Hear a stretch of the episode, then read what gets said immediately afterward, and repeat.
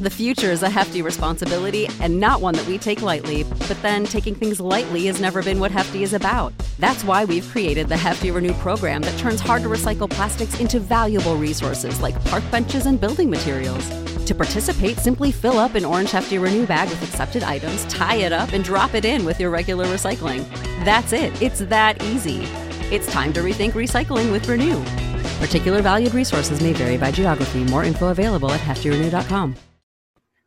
Hi again, everyone. It's Raj Geary with the Wrestling Incorporated podcast with the special post-N X T Takeover podcast. Uh, we usually don't do them after, after the takeovers, but we're going to start doing them. So uh, it's the first one, and I'd like to welcome Dennis Farrell, um, who does the weekly podcast with Petey Williams, and uh, I'd like to introduce Josh Eisenberg. Guys, how are you doing?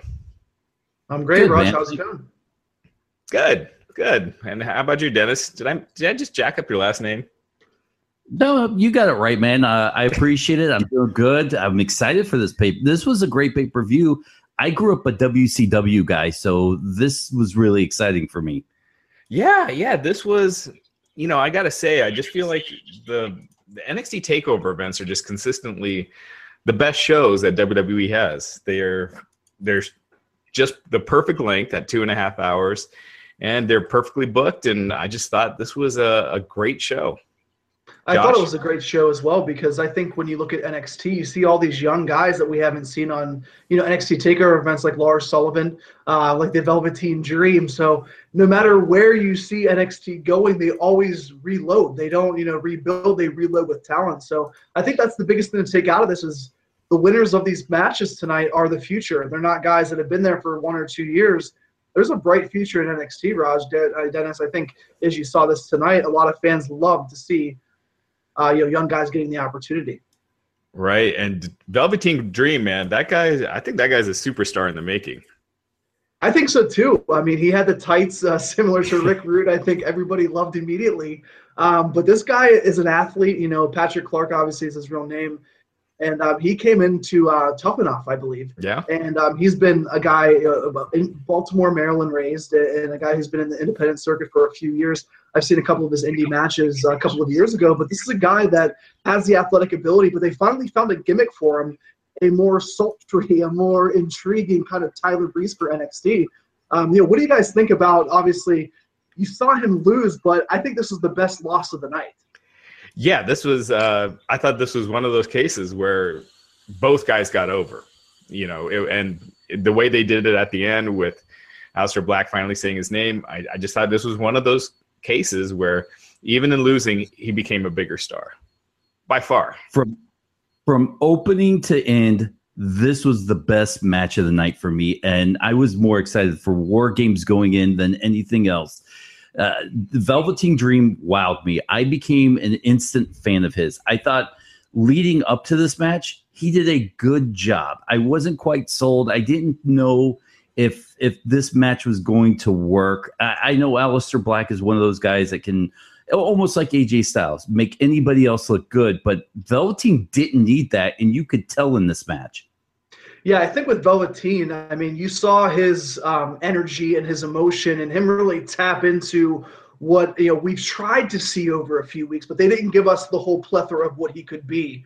So he sold the match based on storytelling, not necessarily um, move to move to move like you saw, you know, for instance, in War Games, which was a great match nonetheless. But this was more intimate in, in a strange way where we weren't sure how to feel about Velveteen Dream, but he pulled out more emotion from Alistair Black than I think we've seen in any match, and Black's a great competitor.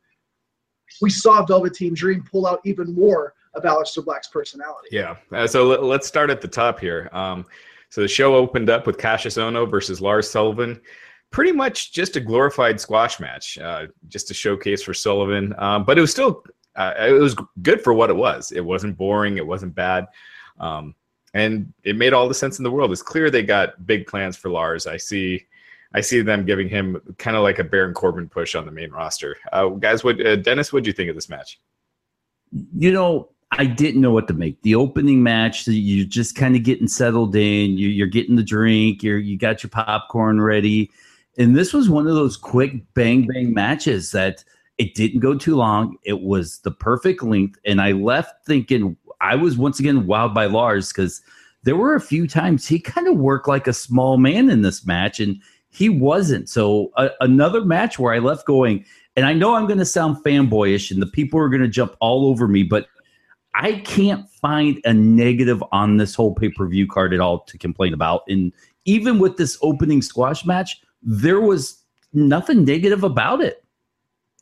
The only negative I had was uh, Mauro Ranallo's Mamma Mia got on my nerves a little bit. But that was it. How many, did you count how many times he actually said that tonight? It's like three, right? I thought three or four, yeah. It was it, early and often. But um, looking at Lars Sullivan and Cassius Ohno, I think it's just um, a, a big difference on a Vince McMahon guy compared to a guy that's having his second stint in N X T. I, I don't discredit Cassius Ohno in the ring. I think he's a great performer in the ring. His look isn't appealing to, I think, eighty-five, ninety percent. But you see a guy like Lars Sullivan, I mean, his quads are bigger than my entire body, and I'm not the smallest cat in the bag. So it's just it's interesting to see what Lars Sullivan can do, especially considering Cassius Ohno is probably the same size as him, but the, the vast difference of what their body looks like um, really shows you that Lars Sullivan's in for a big push in N X T. How big is Lars? Let's take a look here, because – he just looks uh, like I just think Brock when I see him.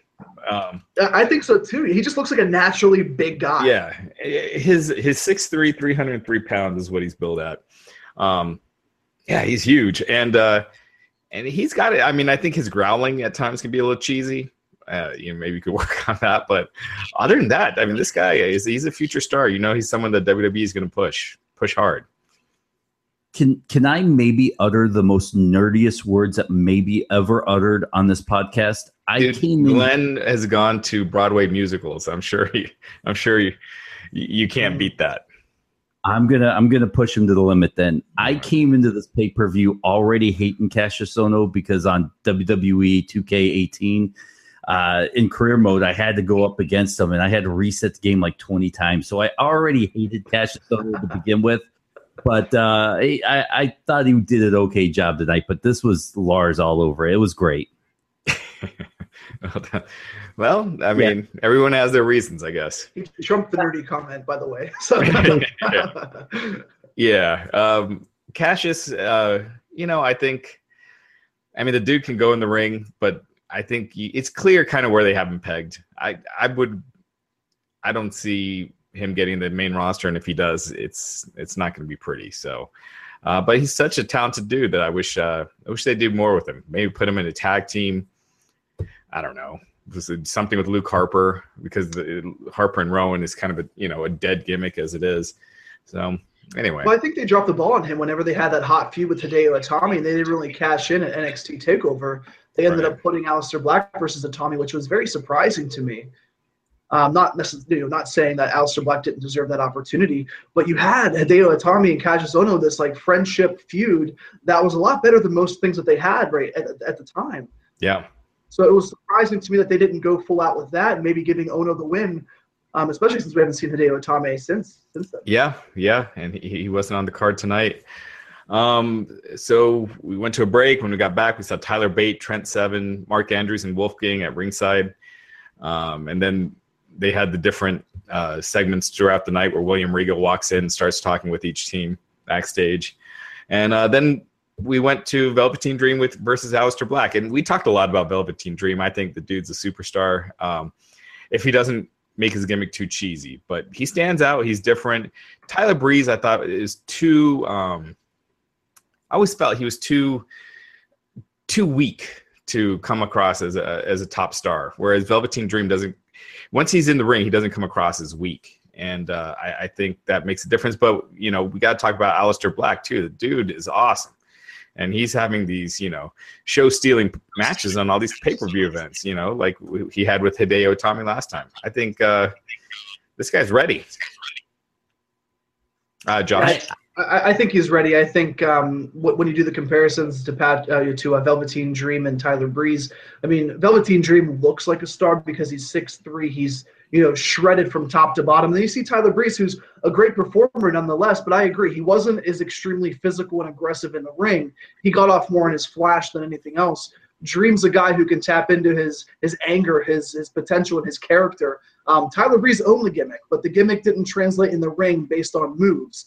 Velveteen Dream can make that snap judgment and snap reaction to go from this pretty mysterious prince-looking guy and odd personality to somebody that actually is a ground and pound technic technical wrestler.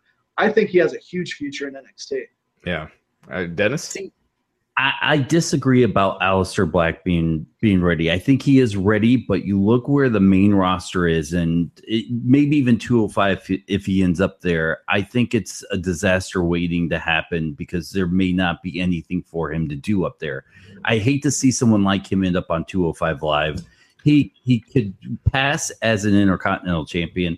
He could pass as a United States Champion.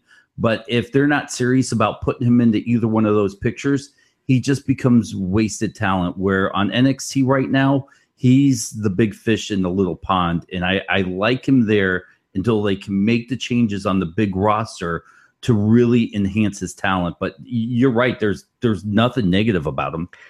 Yeah. And I'm, in my guess, I, I think they should go with him and, you know, Andrade Cien Almas. I, I mean, usually they go with the rematch after, um, but I said this after the last takeover um, with Drew.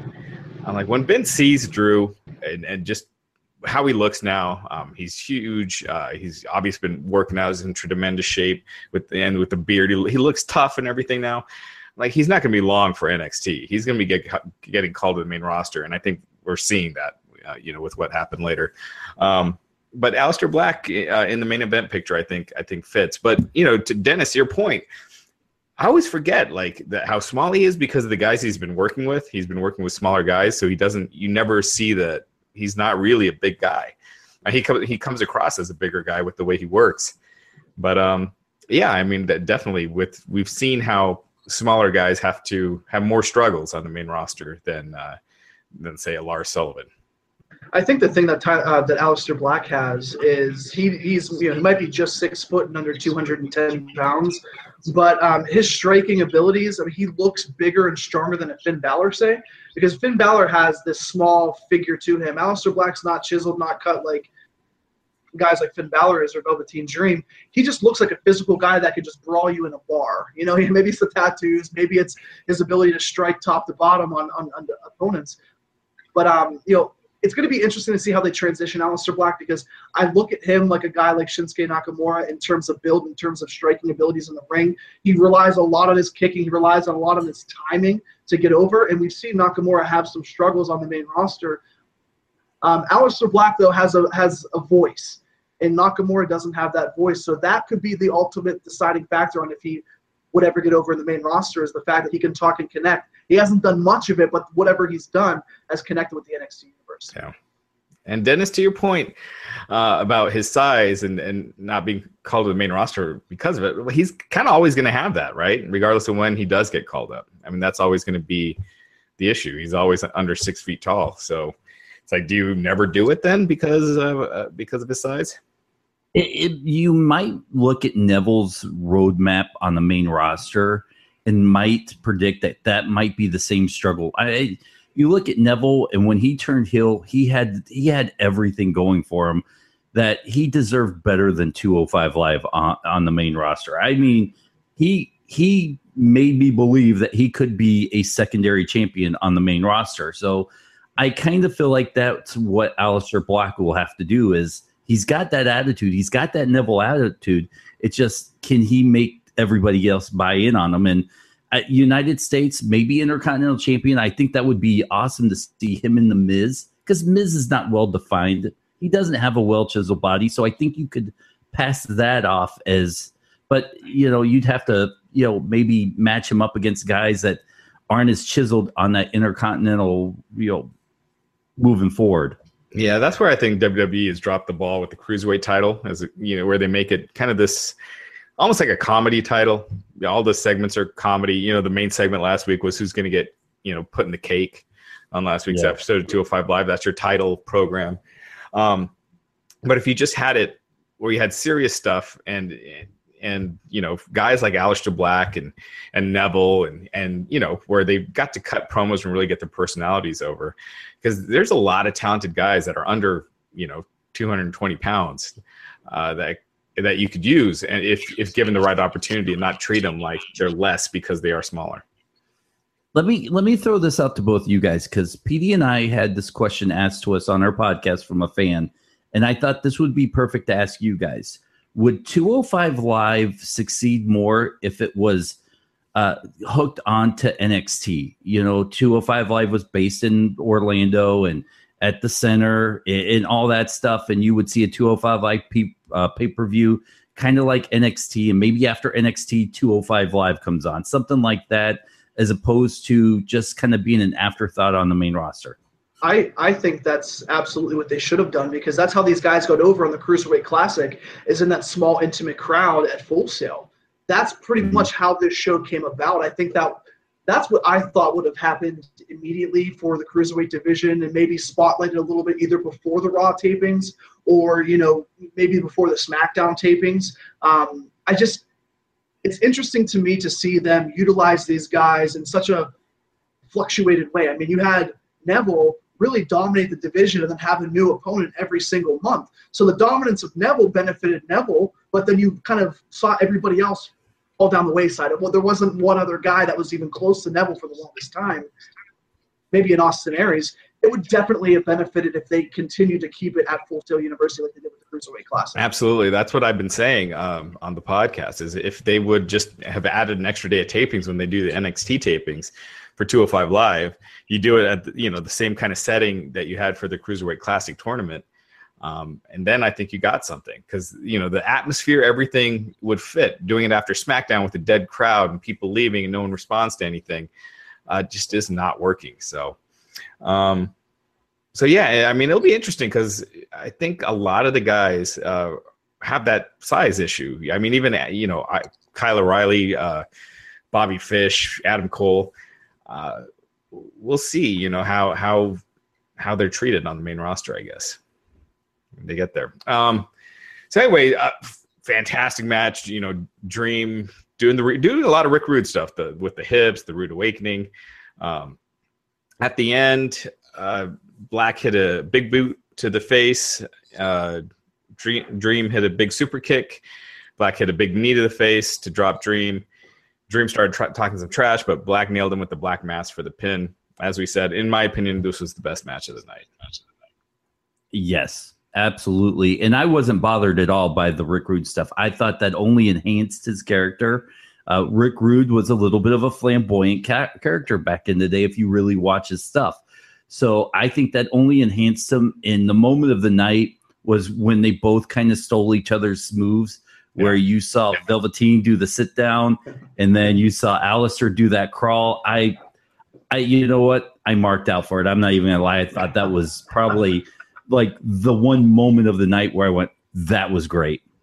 Yeah. Well, it's funny too, because you see a lot of people mimic guys like Macho Man and Shawn Michaels, but there might not have been a more controversial and developed character than Rick Rude at his prime. I mean, this guy was so good. He just never was that main event guy like Macho Man or Shawn Michaels that you say, oh, he's one of the best of all time. So it's refreshing to see that, because you see so many other guys be mimicked over and over and over again, but you rarely see Rick Rude do that, or somebody yeah. do that to Rick Rude. It, it, it's weird. It felt fresh, even though, you know, it, it, yeah. it, because he was using it, but he had his own character. It, it's his character is still very different, so he's using the mannerisms. And it felt like uh, he just managed to blend it really well, to where it didn't feel corny. Um, it didn't feel like he was ripping someone off. He he felt like he was paying tribute, but making it his own. Sure. Um, after that, we had the Fatal Four-Way for the vacant N X T Women's title. Nikki Cross, Ka- Kairi Sane, Peyton Royce, Ember Moon. And another really good match. I got to say, the Kairi Sane, that pirate thing, I just, I don't get it. Uh, I, I I mean, I've been to Japan. I've seen like the cl- commercials, and they're a little wacky, so I don't know if if it's something with that, but it, it would be, to me, it's like if Roman Reigns dressed up like a cowboy going to the ring and then that was it. Then, you know, he got rid of the cowboy gear and, you know, was himself. So I don't know, it's just, I don't get it. Uh, do you guys, Dennis, did you guys just oh, go, ahead, or, go ahead Josh? I was just going to say that Fatal Four-Way match, um, and, and obviously giving the nod to Ember Moon and then Asuka coming in with the championship. My question to you guys was, you know, Ember Moon lost and lost and lost in pay-per-views, and now they give her the championship. I just kind of felt like it, it devalued her as a champion now. because it took her to not face Asuka to win the title. Do you think it would have benefited more for her to actually beat Asuka and then potentially defend it against somebody on this pay-per-view?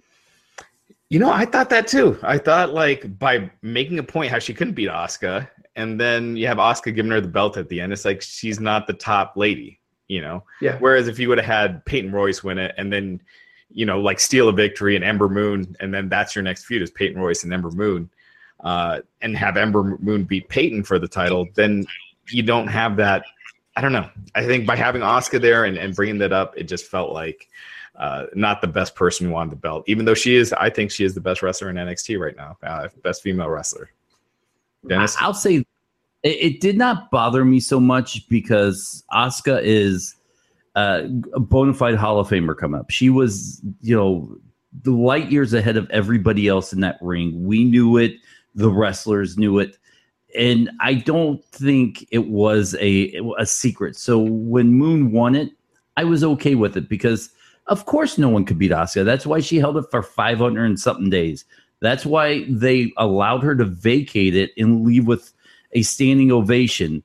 So, sure, it, we all know it. It wasn't a secret. Now Amber's the top dog in the company. So I think it was only the right move. You know, she she paid her dues. She was next in line. We all kind of know how it works. And we knew, you know, same thing with Asuka on the main roster. If they book her right, no one can beat her, maybe Charlotte, and that will be down the line. So I, I think that's just, a, it's natural. I was okay with it.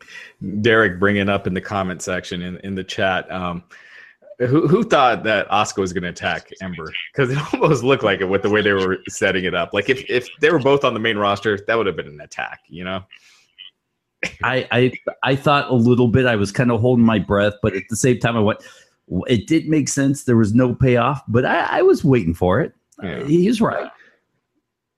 I like seeing Asuka be that, you know, aggressive kind of heel because she did that for such a long time in N X T. You know, she was cheered and cheered because she was so good, but she had so many heel characteristics throughout her entire reign. Towards the end, she was basically a heel for four or five months. Um, yeah, if it was the main roster, I could have easily seen that happen. Moon deserves the championship. Um, I just wonder now, looking at the other women, uh, Kairi Sane, I agree with you, Raj. I think it's an interesting gimmick that I don't think is going to get over long term for N X T. Um, but Peyton Royce and Billie Kay, I think those are two that they don't necessarily need to win the N X T Women's Championship to get a call up to the main roster and make an impact on the main roster. I think they're the next two in line for that. And there might be one or two more matches or one or two more opportunities that they get. Their gimmicks are so good, kind of like Lake Cool, you know, uh, you know, seven or eight years ago, where they can get on the main roster and make an impact. I don't think they need to be in the N X T much longer. Yeah, uh, it was weird with Asuka. I, I thought she seemed she seemed older with wearing, you know, just regular street clothes or what, I don't know what she was wearing. She almost seemed like uh, like she was her teacher or something out there. So it, it was it's kind of odd, but um, a great match um, at the end. Uh, we saw Peyton. You know, crotch Ember Moon drops uh, Kairi Sane to the floor with a knee. Uh, Peyton ran back in, fought with Cross. Ember, Ember came off the top and hit the Eclipse on Peyton and Cross at the same time.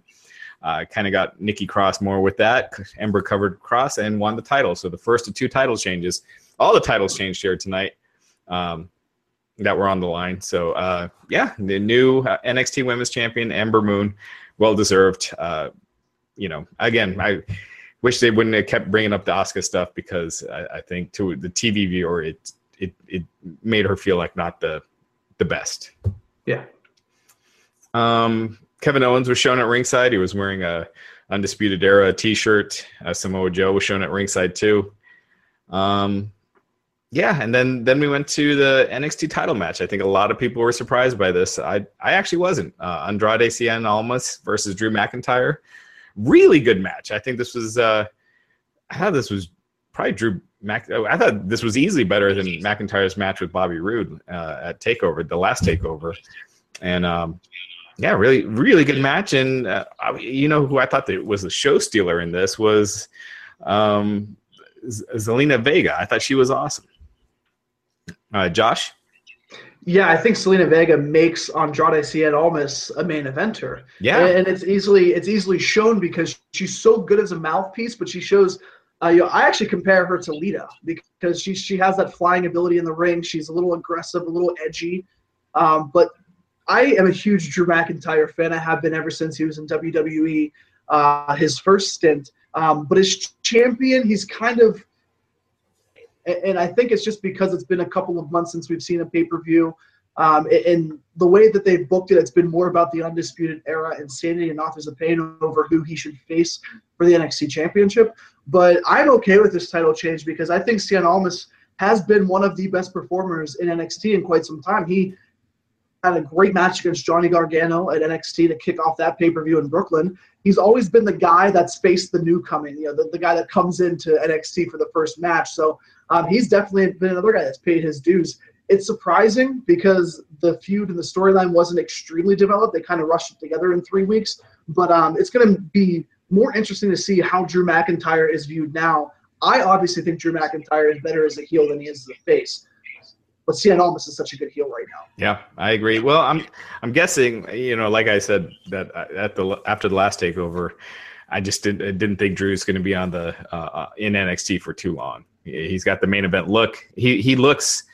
Um, he looks like a star, and uh, I, I agree with you. I think as a babyface, he he did, he doesn't have that that charisma like that Finn Balor had before. Uh, and and Finn, I think, was the best babyface that N X T has had, and and, and then Nakamura after. So it, it definitely has been lacking, but he he's he's a superstar, and I I I see him going to the main roster real soon. If not, who knows? Maybe they send him right away. Um, but yeah, I thought. Uh, Really strong match. Uh, Zelina Vega. I, I I love that Lita reference because that's exactly what I was thinking when I watched it. Uh, Dennis?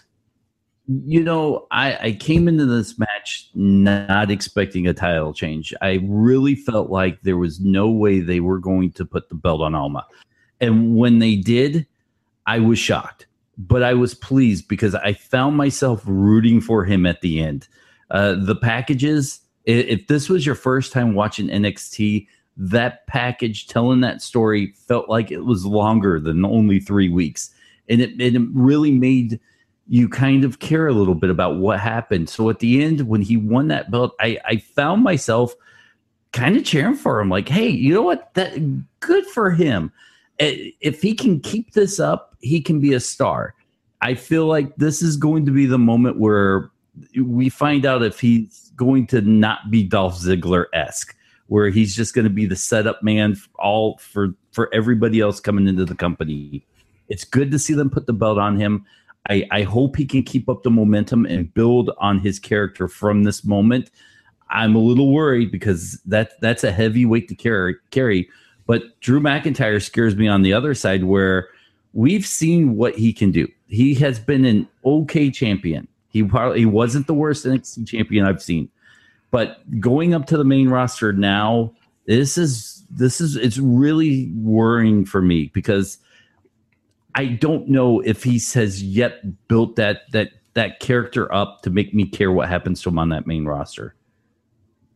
Yeah, um, or they could do you know like Bobby Roode was a heel, they brought him in as a face. If they bring him bring him in as a heel.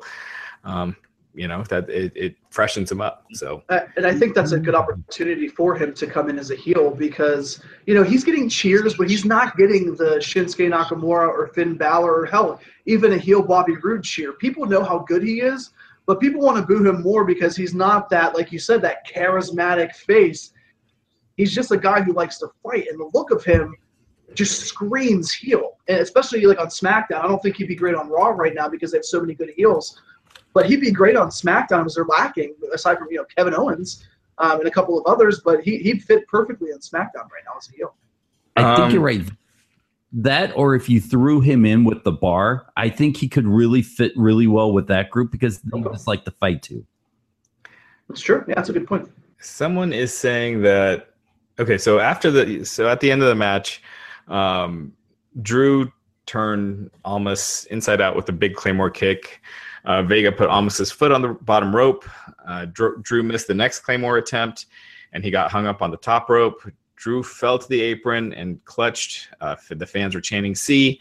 Almas ended up bringing Drew back in on his head and covered him for the title.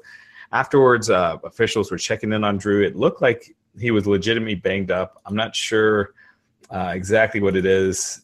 N- Natalie is saying that uh, Triple H on Facebook Live is saying that Drew McIntyre are is injured. So um, we it, it worked. You know, I didn't see an X throw up, but when the official was on, you could see him clicking in on his mic a few times, reporting back. It, it to me, I, I couldn't tell if it was the groin or if it was the way he was dropped on his head, because that was a very inverted angle that he came down on off that D D T. So uh, I wouldn't be shocked if it was probably just maybe a concussion, but I, I'm, I'm speculating. We all saw the same thing. None of us really have the inside information yet, as everything is, as, as we're hearing, is breaking from Triple H's mouth. Yeah, it's looking like a sh- an arm injury, actually. Um, oh, wow. So we will see. I'm I'm going to try to get more on that. Um, so, um, so yeah, hopefully it's nothing too serious, because, uh, you know, it, it definitely seemed like he's main roster bound.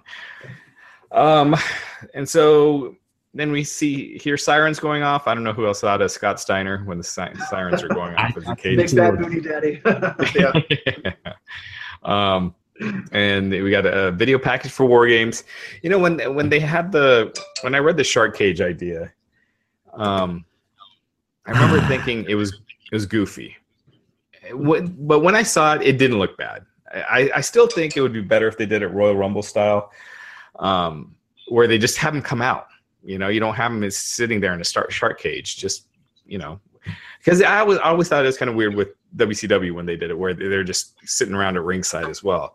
So if you just have them come, you know, from the back uh, when it's time. But that being said, I, the, the other rule changes I was fine with. I thought it worked for this match, and and this match was, I mean, it was a cluster, but it was awesome. Like Killian Dain doing the coast to coast and uh, the super superplex off the top of the cage, where uh, where um, Roderick Strong superplexed Adam Cole onto everyone, where it looked like someone could have gotten seriously injured if they didn't, you know, they didn't catch him right. Uh, yeah, this was. I thought this was great. Um, Josh, I'll, I'll shoot it over to you first. Yeah, I thought this match was everything that everybody wanted it to be. Um, just chaos, and, and Eric Young said it best, I think, on N X T a week or two ago. Um, this match gave us a little bit of everybody. Killian Dain obviously was the one guy that stood out in my mind, but the Authors of Pain continue to be impressive. Um, they're not going to be technical wrestlers for fifteen, twenty-minute matches, but their physical strength kind of really spotlighted what they can do with guys that are physically, you know, superior to them, guys like Bobby Fish and Kyle O'Reilly. Um, I, I was surprised to see Alexander uh, Alexander Wolf really get busted open. You saw that, and you can tell that he was seriously injured for a bit because he was hanging out in the corner and referees were checking on him. Um, this entire match just screamed to me that they are full one hundred percent in on Adam Cole heading headlining N X T for the next year. I mean, the crowd loves him. Um, you know, Bobby Fish and Kyle O'Reilly, that could be some great feuds down the road if they eventually split up in two thousand eighteen. Um, everybody did their part here. I was very pleased with it. The rule changes were fine with me. Um, no top of the cage was perfectly fine with me. Um, this is something that I think fans will enjoy and fans will listen and, and read and and react to for, for years to come. A, a great main event. Right. Um, yeah, I thought so too. And you know what? Uh, uh, Dennis, go ahead. Let me get your thoughts first. I'll say this. I was a W C W guy. I grew up on World Championship Wrestling, N W A. I've seen War Games on pay-per-views growing up. Uh, it was, I, I got that it wasn't going to be the same as it was for me growing up. I was a little disappointed that where there was no top of the cage. Didn't ruin the pay-per-view. This is just me being nitpicky. You know, it's almost like reading the book versus seeing the movie. I, I understand that. You can rip me away. There, to me, I wish there was the top on the cage, and you could have just done it the original style and had everybody kind of in their own spots around the ring. I would have been all right with that. I'll, I'll knee-jerk reaction at first. I hated the shark cage. Uh, then I saw it, and I thought it wasn't so bad. Maybe Chris Jericho and Enzo Amore really killed shark cages for me, but they they made it work, and it wasn't horrible. It it didn't ruin the match. It didn't take away. I thought the match itself was great. It blew me away because you would never have seen that match on the main roster. you would have not seen half those moves on the main roster. They got away with it. They took every advantage. If N X T gave them an inch, they took a mile, and I I was proud of it. So my small nitpickiness, I, it did not take away from the match. But I thought overall for a W W E entertainment cage match, by far blows away anything we would have seen on the main roster. Yeah, and I think you could just make the cage taller and still have the roof. There is just something with that roof that I just think looks awesome. And I think it's maybe it's nostalgia because someone that's never seen the match probably could care less. But, you know, having grown up on War Games and seeing like uh, Doctor Death, Steve Williams, you know, you know, bench pressing Terry Gordy into the top of the cage. Yes. Yeah, that Sid Vicious with the power bomb to Brian Pillman in the cage, uh, you know, onto the roof. It's just, uh, you know, guys, I think you could do some cool stuff with that too. But um, you know what I was thinking is it would be cool if they could merge War Games, the, the, the match, with Survivor Series, because a five-on-five elimination match is kind of, it's kind of passe now. You know, there's they do elimination matches all the time. There's nothing really special about it. There's never really a stip. But if you had it in, in a War Games cage and modify the rules a little bit where, you know, it's, you know, you have two guys starting, you know, it's five on five, but two guys start and every two minutes someone comes in, do it every two minutes until all ten men are in, and then do it elimination style maybe. Um, you know, then it, it would it would spice it up and make it more interesting because right now, it, it you know, the, the Survivor Series match itself is, is kind of nothing. Well, the, I think I completely agree with you because they have to bring on Triple H and Kurt Angle and right. John Cena and all these guys to make this match interesting. Um, that's a prime example of, of defending your point. They should do something stipulation-wise for that match. It would just make it more entertaining, and I think overall people would care more about it. Um, the Survivor Series pay-per-view, obviously, you know, you see this five on five elimination match. It's bragging rights. You know, we had that pay-per-view, which nobody cared about. That's what that is. Um, but to talk a little bit about Dennis's point, I mean, I don't think this match would translate well in the main roster as much as it did in N X T because of the people that they have in N X T, because the creative freedom that they give these wrestlers in N X T, and the crowd just reacts differently to every single thing in N X T because they realize they're getting what these guys want to do, not what they're scripted to do. Yeah. I think if you did it, I, I don't think you should do it for every match, just for the main event. Um, I think the crowd would react on the main roster with the, with if you had the same type of people involved as you know you have this year for the five on five. I think it would just uh, it would just add something that ne- you know Survivor Series needs because, like you said, um, Josh, that they really needed to add a bunch of people and bring people back to make this year's interesting. Um, whereas the Royal Rumble, you don't have to do that, and so clearly something with the concept is is outdated. Can I just say the one thing I noticed through this whole pay-per-view, and Raj, we're about the same age. We've watched many W C W War Game pay-per-views, and the one thing this pay-per-view didn't have that old school War Game pay-per-views had, there wasn't any jumping between ring to ring, if you notice, during any of the matches. They all stayed in one ring. Even the women's match, they were in one ring. They didn't, you know, old school, you'd see them pop over to the next ring and wrestle over there and pop back in. You didn't see any of that this pay-per-view either. Yeah, I, I kind of like that, though. I, I think save that for later. Don't do too much the first time you brought it back. You know what I mean? Um, mm-hmm. But, you know, down the road, because I'm sure they're going to do this again. Um, yes. I think without War Games, this this takeover was kind of – there was just nothing interesting. And it's one of those shows that it was really good, but going into it, there wasn't much that really piqued your interest. But the War Games really, you know, the War Games match really made it. I wonder how many W C W guys, fans, came to watch this pay-per-view just for the War Games. Because I, I won't lie, the, to me, the main selling point was War Games in that match. I, I might, if if I wasn't doing this pay-per-view, I might have passed it up to go do something else. I may have played Call of Duty or something. But as a W C W original fan, I made it a point, whether I was doing this podcast or not, to sit down and watch it because it's nostalgia for me. Josh? Yeah, I mean, you know, I, I'm I'm thirty years old, so I have you guys have just a couple of years on me. But I've seen the War Games matches, obviously, with the network, and I've you know I've watched pretty much all of them the past week here, leading up to War Games, just to prep myself and just to kind of understand the history of it because I wasn't obviously there in living blood watching it. But um, this sold me. This this stipulation sold me for this pay-per-view. I completely agree. You know, every other feud was good. We knew what we were going to get, uh, exciting matches, because they never really disappoint. Um, but this was the match that sold the pay-per-view. Um, going forward, I would like to see this be a once-a-year type thing where, you know, maybe the November pay-per-view before Survivor Series has this. Or if they want to do it for Survivor Series, they have the ability to do that. If they didn't have this War Games pay-per-view, yeah, I might have been out doing something else or watching something else on a Saturday night, but I knew the nostalgia of this. That's something we haven't seen in twenty years. And I just knew that N X T wasn't going to disappoint, even if they altered what the actual match was going to be, the original match to now.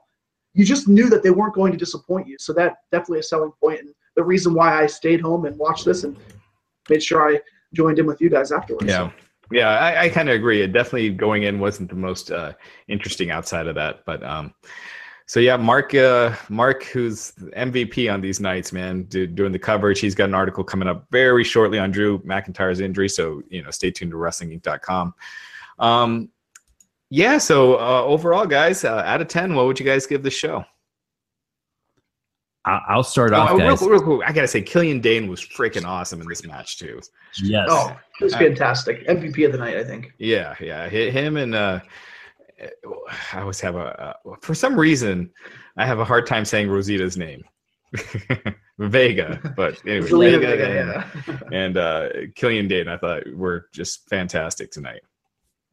I, I'll start off the rankings, guys. I'm gonna give it a solid nine. I could easily have said maybe a nine point five, but I'll say a solid nine. I was happy. I wasn't disappointed. I didn't find myself bored on any matches. Uh, you know, even the bathroom break match didn't happen for me. I stayed and watched every match, every second, and that's kind of how I grade a pay-per-view. I'm giving it a nine.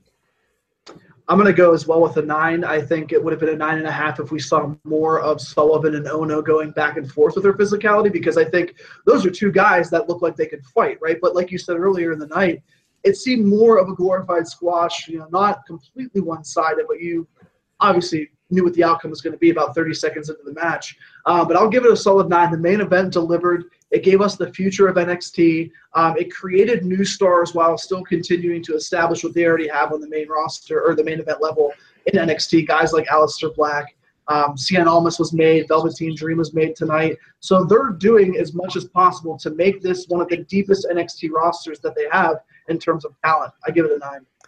I, I, I'd say for an N X T show, um, I'd give it a nine. Um, for for me, a true nine would have to be big stars also involved, and and you know, like the uh, huge crowd and all, you know, kind of like everything. But from a pure quality standpoint, just like in ring action, how the show went, I'd say a nine. But then with the the stars and everything, and the, I, I'd go eight, eight and a half. Um, but freaking great show. Uh, takeovers are just always great, and uh, you know, I, I, I wish they could find a way to really turn this into not, you know, Triple H says it's another brand. It, it's not developmental, but it, everyone on there wants to go to their main roster. But it'd be cool if they could make it its own brand uh, that, you know, self-contained. It's not just a stepping stone to get to the main roster, and have the show on U S A and get rid of that third hour Raw, have an hour N X T a week. And, um, And, and you know, with that extra exposure, maybe you could get there. But, um, yeah, I thought uh, really strong stuff. Really well booked. Um, yeah, just it was never bored. It was fantastic, I thought. All right. Um, so since the last podcast we did on Wednesday, uh, James Ellsworth was released. Um, surprised at how much reaction there was online. Um So it shows just, you know, how well he did getting himself over. But it definitely did look like after he lost to Becky Lynch, definitely appeared like they were kind of out of ideas for him. And, you know, it, it had been a year. He, he signed a deal last year. I don't know if they had an option and decided not to renew. Um, but, yeah, James Ellsworth. Uh, James Ellsworth gone. Guys, your thoughts? Uh, let's start with you, Josh. Uh, yeah, I mean, look. You look at James Ellsworth. He's the guy that made nothing out of something. The yeah. squash match with Braun Strowman to start, and had some odd cult following soon after. Um, I think his stuff with Carmella t- towards the very end of his run in W W E, it was uninteresting to me. Um, you know, being put on a leash and having Carmella kind of roll around with him and, and basically control him. Um, not that it wasn't a bad thing, because I think it enhanced Carmella ultimately to being, um, you know, with the Money in the Bank win, obviously that was so controversial to people. Oh my gosh, a man helped a woman win the Money in the Bank briefcase and, um, you know, all, all of that surrounding James Ellsworth. But I think in the long run, James Ellsworth did one year and was in main event storylines pretty much the entire time. Uh, A J feuded, Styles, what, three times? A J Styles, feuded with Dean Ambrose. I mean, this is a guy that utilized nothing and made something. So I think the outpour was positive because they realized that this guy was basically living his dream every single day. Yeah, he's them. He's he's what, you know, a fan uh, who always dreamed of getting involved. And he's kind of like living that dream, you know. So, I don't know. Dennis? Uh, I'll say this, when his no compete is up in February, he's coming onto our podcast as a guest. We've already talked to him. He's uh, he he is not disappointed or sad. He's happy uh, about this. I can say that. His bookings on the independent just went up, uh, you know, threefold of what he's asking for, and I think he ends up back in the W W E for another short run in the future. That's my guess, based off what we've, what I've had conversations with, but we will have a more in, in-depth conversation in February when he is free to take, start doing bookings and start doing podcasts. Yeah. I think it's too soon for him to be in this year's, you know, the next Royal Rumble, the twenty eighteen Royal Rumble, but who knows? I'm sure he'll make surprise appearances here and there. Kind of like the boogeyman. Oh. Um, okay. So real quick, uh, Drew McIntyre update. Uh, Triple H said that he may have suffered a torn bicep towards the end of the match. So it wasn't an injury coming in, so that wasn't the reason why he dropped the title. But uh, he, I think you could kind of see when, when he got hurt.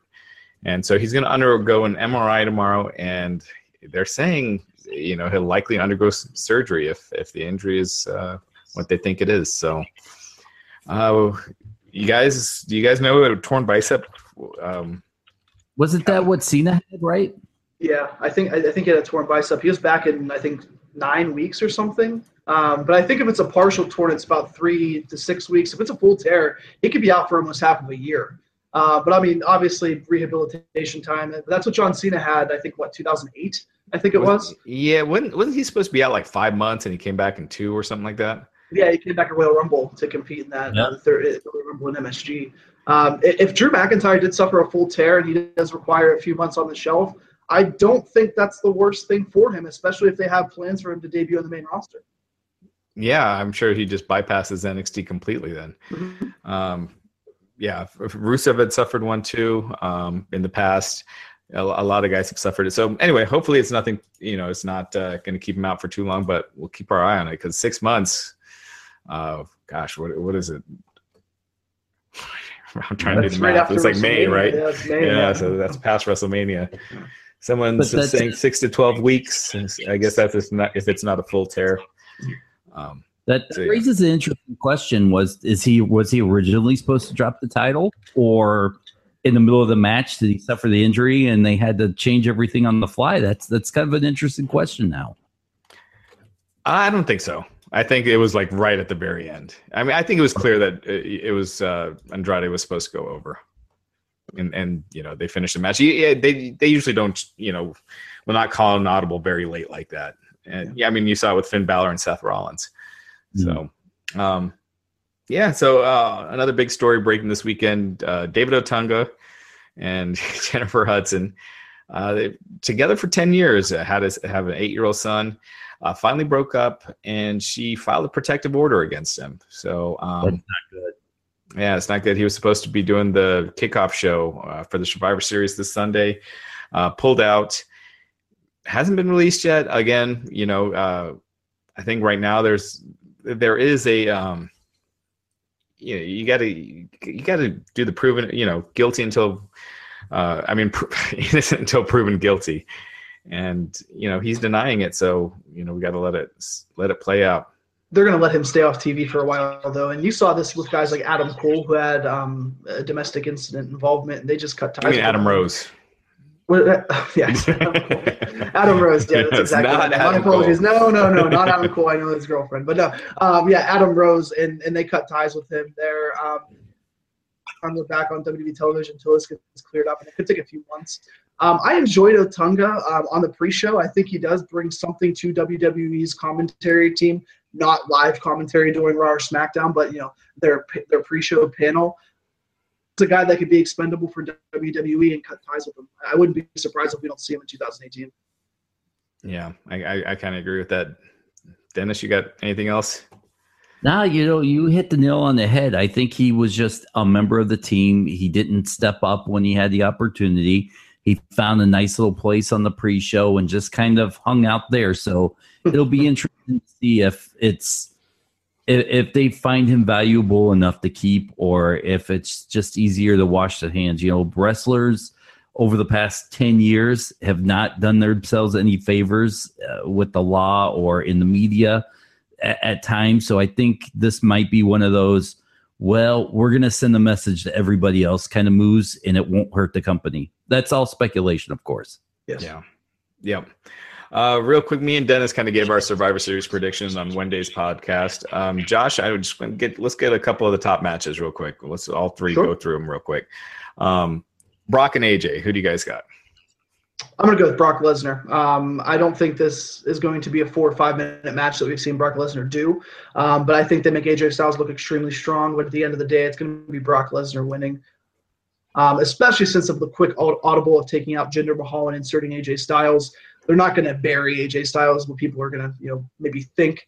But I, when you look at Brock Lesnar and A J Styles, it's just two completely different breeds right now. Styles is the best performer in the world, but Brock Lesnar is always going to be protected by W W E. And even though he loses a lot, uh, as we've seen, he's not afraid to put people over, a la Goldberg when he came back.